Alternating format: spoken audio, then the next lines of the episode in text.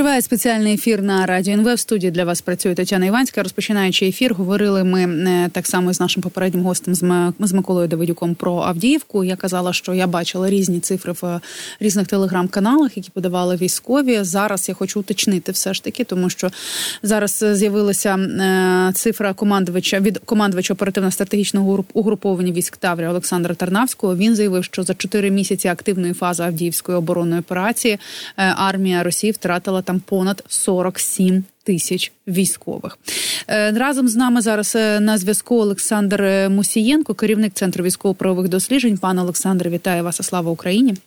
Героям слава вітаю вас.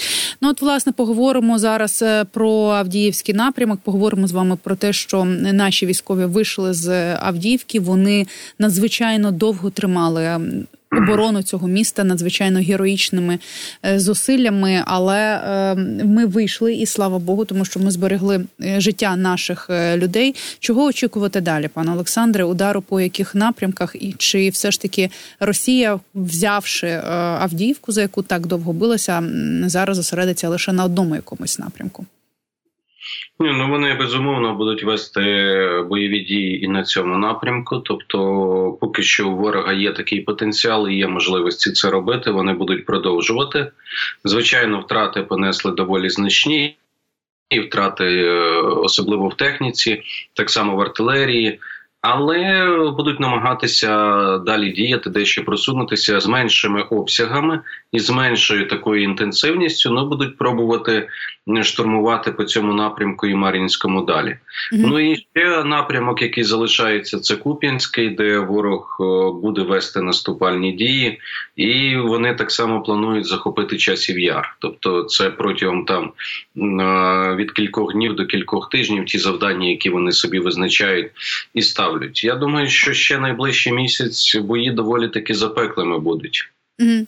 Ну от власне е, про часів яр, яр так само е, про так званий часик пишуть у військові про те, що його треба чим швидше укріплювати і і готуватися, або думати про те, як е, що що робити там. Зараз військові пишуть про те, що так як росіяни зайшли в Авдіївку, вони, попри попри те, та що вже там втратили, от як пише пан Тарнавський, 47 тисяч 47 та тисяч військових. Вони не зупиняють наступальних дій і вони зараз будуть іту, іти в напрямку Ласточкіне, Северне, Первомайське і е, Нетайлове.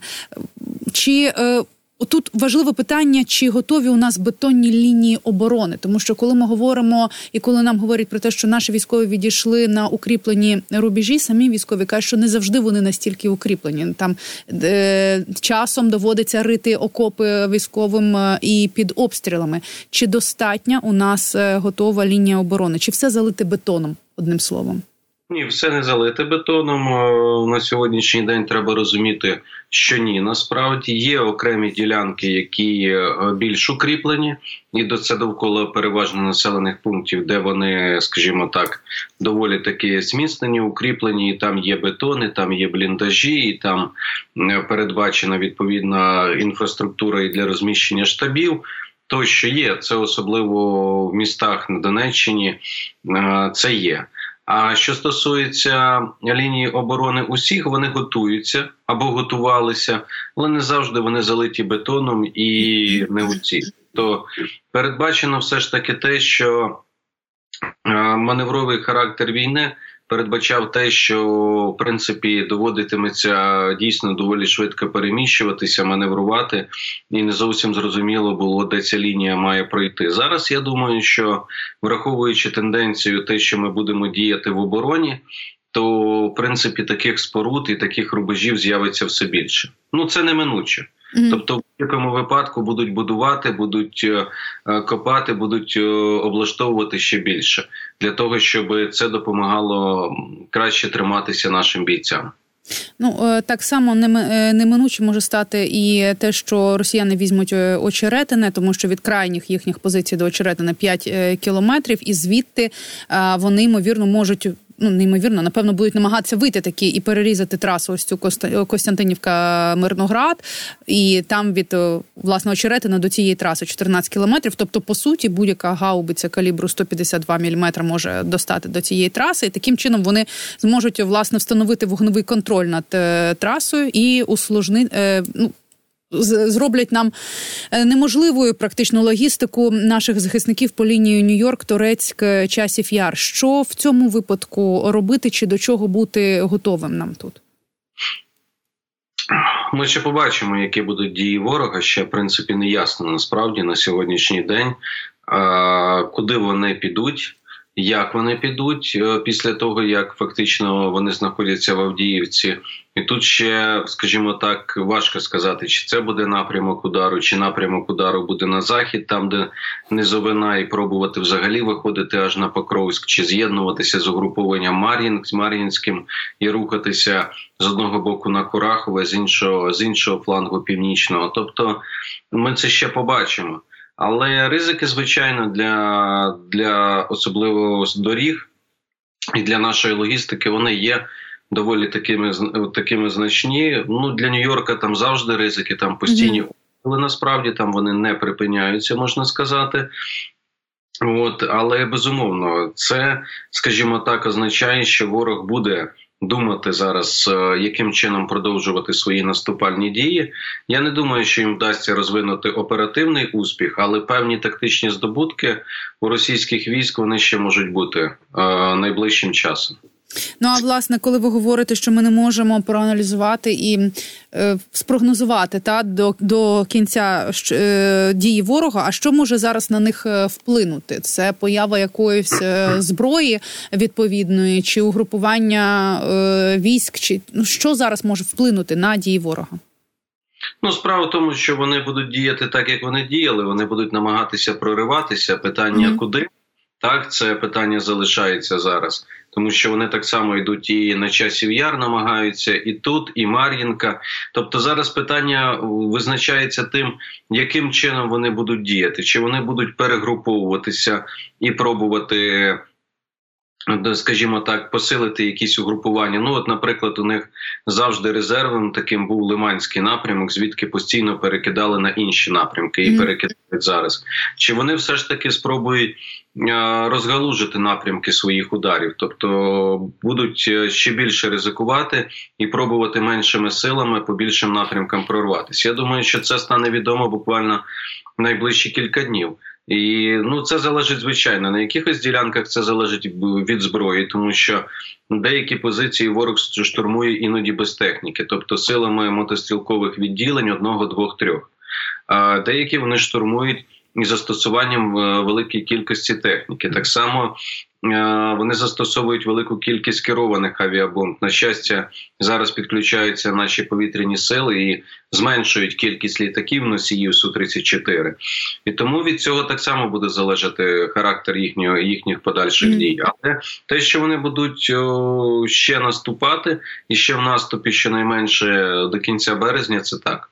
Ну от е, е, власне до кінця березня ви кажете, так а власне Росія е, інститут вивчення війни пише про те, що Росія захопила Авдіївку власне завдяки локальному пануванню в повітрі. Авіація Російської Федерації масово скидала там бомби для підтримки своєї піхоти, і ось саме перевага в повітрі дозволила Росії більше агресивніше просуватися вздовж лінії фронту. Хоча останніми днями ми все більше читаємо новин про те, що справді збиваються російські су сушки. І от сьогодні зранку українські військові знищили ще один російський винищувач е, су 34 е, Що це означає, пане Олександре? Чи у нас е, десь на тій лінії фронту з'явилося те, що може збивати ці літаки? Чи ми зараз зосередилися саме на російській авіації? Я думаю, що це ряд факторів. По перше, у нас є блукаючий Петріот, який переміщується вздовж лінії фронту і дістає ворога, і це дуже добре насправді, тому що нам можна діставати тільки е, дальніми системами, тому що в принципі їм для того, щоб запускати каби, можна знаходитися на відстані, і це збивається. І ми бачимо наскільки ефективно це працює. Я думаю, що час від часу то на одному відтинку, то на іншому Петріот так буде з'являтися, і звичайно, що Наносити шкоду російській авіації і відганяти їх найважливіше, тобто це дуже важливо розуміти для нас, тому що дійсно я погоджуюсь, я про це теж говорив постійно. Що у росіян було повне панування в повітрі в рай... в Авдіївці і в районі Авдіївки. І за таких умов, звичайно, це домінування в повітрі дало їм змогу закидувати просто в величезній кількості наші позиції авіабомбами. Ми з тим нічого не могли зробити, і звичайно, що це призвело до їх пришвидшення. Плюс призвело те, що нам не вистачало систем озброєння. Ну, відповідно, ми вимушені були фактично діяти так, як діємо, тому що зброї дійсно не вистачало. І з цих двох причин це, в принципі, і дало ворогові можливість просунутися і все ж таки зайти в Авдіївку. Mm. Ну, от, власне, коли ми говоримо про авіацію, хочеться згадати і про м, нам обіцяну авіацію. Так е, ймовірно, що перші F-16 потраплять в Україну вже в червні. Про це пише Foreign Policy. Е, видання посилається на двох високопоставлених європейських чиновників, які висловили свої думки такі в куларах Мюнхенської конференції е, безпеки. І одним із таких е, чиновників є міністр оборони Литви Арвідас Анушакаус. Власне, чи варто очікувати?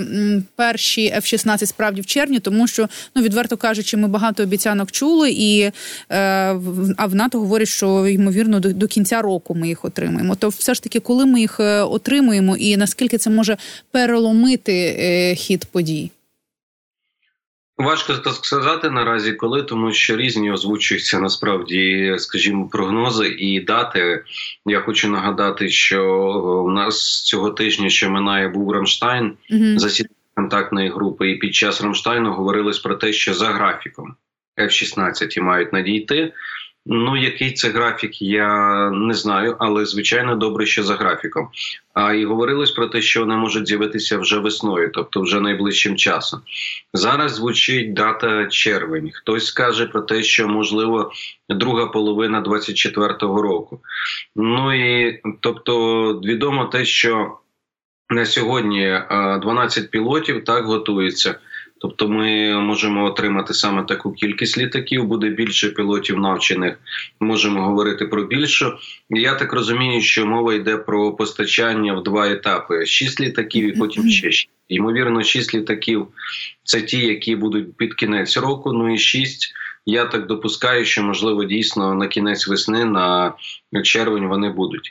А звичайно, це буде нам підсилення. Важливо, щоб ці літаки були оснащені відповідними ракетами JASSM, які здатні вражати цілі на дальність 450 кілометрів на землі наземні, і це буде можливість нам ще додатково відганяти російську авіацію. Їхні су 34 які скидають каби, діяти як використовувати літак, як і Засіб протиповітряної оборони, а також для нанесення ударів по наземних об'єктах. Тобто, це буде таке ну для нас е, дійсно додаткове підсилення, невирішальне, і навряд чи можна буде одразу змінити хід війни. Не зміниш цим, але звичайно, що це нам потрібно. Ну і варто пам'ятати, що е, літаки самі по собі не літають. Правда ж, необхідно е, мати пілотів, які зараз вже готуються. Але крім того, всього необхідно мати інфраструктуру, де будуть е, ці літаки, і мати техніків, які їх об, будуть обслуговувати. Правильно ж? Ну безумовно, безумовно. Mm-hmm. Ну ворог уже готується. Ворог вже ж постійно обстрілює українські аеродроми. Вони почали це робити е, ще з кінця минулого року і доволі таки активно. Успіху не мають якогось там вони значного, але продовжують намагаються е, зруйнувати, начебто, можливості для нас, а потім використовувати ці аеродроми для F-16, які в нас є сертифіковані нашими партнерами під прийом таких літаків. Угу. Власне, про те, що намагаються е, зробити росіяни, окрім того, що вони пішли війною на Україну. В них є там ще кілька своїх божевільних, які продовжують залякувати Україну і усю Європу. І От з останнього, що написав алкоголік Медведєв, це якщо Україна вийде на кордони 91-го, то тоді Росія розпочне е, ядерну війну. Верніше зробить ядерний ядерний удар. От пане Олександре, як ви вважаєте, це розраховано на Європу і чому, от власне зараз? Саме так він сформулював, е, та тому що раніше він говорив лише про Крим, зараз про кордони 91-го року. От Про це цікаво. Ну, я думаю, що це багато в чому і будуть означати кордони 91-го року, тому що, як мінімум, треба буде звільнити південь для того, щоб е, звільнити Крим. Ну а далі там все посипеться, вочевидь, на сході і схід так само. Тому в них є розуміння цього. Дуже часто, до речі, і Путін про це говорив. А якраз в інтерв'ю Карлсона він говорив про те, що ну, якщо Україна зайде в Крим, він не про кордони 91-го ще, а про Крим зайде, от, то значить е, буде ядерна відповідь. Ну тобто, бачите, насправді ворог доволі таки високої думки про українські збройні сили, що вони здатні цілком вийти на міжнародно визнані кордони, зайти в Крим. Це, до речі, є добра ознака, коли ворог е, визнає можливості навіть в приступах там різних е, алкоголізму чи інших, але визнає. Mm-hmm. І наступне, що я думаю, це зараз це частина великого знову ж таки російського плану ядерного шантажу. Ядерного залякування, ви бачите, що е, ядерна зброя в космосі, ядерна зброя в Білорусі, зараз ядерні погрози знову ж таки. Тобто вони підвищують знову ж градус, черговий виток нарощування і підвищення ось цього градусу такого е, протистояння, mm-hmm. яке, власне кажучи, ну чим вони нагнітають, е, особливо з метою шантажу подальшого і залякування. Пане Олександре, а якраз е, хотіла запитати, а чи з метою лише шантажу? Тому що е, коли в Штатах заговорили про те, що мають якісь певні секретні дані, а потім сказали про ядерну зброю в космосі, то виникло враження, що вони хочуть поговорити, і нібито, от в мене особисто таке, що Росія власне цього і вима і, і добивалася. Вона хоче всістися за стіл перемовин. Чи ось цей ядерний шантаж може бути для того, щоб хтось сів і поговорив з Росією? На, Ні, без... на о, звичайно, що на її правах, бо вона ще іншого не признає. Безумовно, я думаю, що вони навіть готові застосувати тактичну ядерну зброю реально цілком Росія, та яка знаходиться в Білорусі, і по Білорусі отримати відповідь потім, а потім сісти за стіл переговорів. Тобто вони і такий сценарій розглядають абсолютно. Я думаю, що саме під цим, скажімо, приводом, аби не допустити велику війну ядерну, чого безумовно остерігаються і бояться на заході то вони цілком, скажімо, остерігаються такого сценарію, то безумовно, що Росія так само буде ці приводи використовувати. Угу. Ну а власне, коли ми говоримо е, про зброю, про те, що нам її не вистачає, на Мюнх, на, Мюнх, на Мюнхенських конференції, перепрошую, так само весь час говорилося е, про е, те, що Україні не вистачає зброї. От, власне, Deutsche Welle пише про те, що під час е, дискусії виступив сенатор Конгресу Сполучених Штатів Джеймс Девід Венс, і він заявив про те, що так США допомагає Україні, але навіть у, у Сполучених Штатів може не не вистачити запасів, тому що Росія виробляє ракету кілька сотень разів більше ніж Україна, і якщо США все ж таки продовжить постачати, постачати зброю, як і попередні півтора роки, то таких то запасів просто може не вистачити. І от власне він звернувся до Європи, що у вас також немає запасів зброї, тому не стежте за тим, хто виграє Трамп чи не Трамп, е, а стежте за собою, беріть і робіть зброю самостійно, розвивайте свою е, обороноздатність. І от ми після цього так само ще почули кілька заяв про те, що і Данія вирішила передати Україні всю артилерію, яку е, має в запасі, і Е, президент е, Чехії знайшов десь 800 тисяч е, снарядів. Чи є надія на те, що нам справді зараз почнуть більше давати зброї, чи можливо виробляти почнуть більше, тому що нарешті зрозуміли небезпеку Росії? Справа в тому, що дійсно виробляти будуть більше, значно більше, і це вже невідворотній процес, тому що зміни вже закладено. Виробництво збільшується. Навіть е, дехто збирається заводи будувати в Європі. Ну і нам треба так само до цього процесу долучатися активно. Це невідворотно. Єдине, що Європа планує вийти на пік е, виробництва, збільшити в 4-5 разів на 2026 рік. 2024, тобто вони почали це робити у 2023-му. Цей процес е, передбачає три роки. Ну от вийти 2024 – це все ще рік нарощування. Тобто нам будуть передавати звичайно снаряди, будуть передавати озброєння, але не в кількості, яка зростає. В принципі, в незначній е, в незначному зростанні на 2025 це ще більше, на 26 це вже буде пік їхніх можливостей. Тобто, в будь-якому випадку це нарощування виробництва воно потребує часу. Ось що найважливіше розуміти. І звичайно, що попри це. Нам потрібно триматися, і європейці розуміють, що оперативні потреби, ну бодай, щоб у нас було 3, 4, 5 тисяч на добу ми могли собі дозволити е, снарядів. Це має бути забезпечено, тому що без цього нам буде дуже важко. Угу. Пане Олександре, дякую за те, що долучилися до нашого ефіру. Олександр Мосієнко, керівник центру військово-правових досліджень, був разом е, із нами на зв'язку. А я принагідно нагадаю вам, що не існує маленьких і неважливих донатів. Тому, якщо ви сьогодні ще не задонатили, зробіть це, будь ласка, в телеграм-каналах військових, в телеграм-каналах відомих блогерів блогерів є багато банок, збирають на fpv дрони, на товсті fpv дрони, збирають на автівки, на ремонт автівок, збирають на допомогу медикам, збирають знову ж таки на турнікети. Допомагайте своїй армії, тому що допомагаючи збройним силам України, ви в першу чергу допомагаєте собі, майбутньому своїх дітей і своїй країні.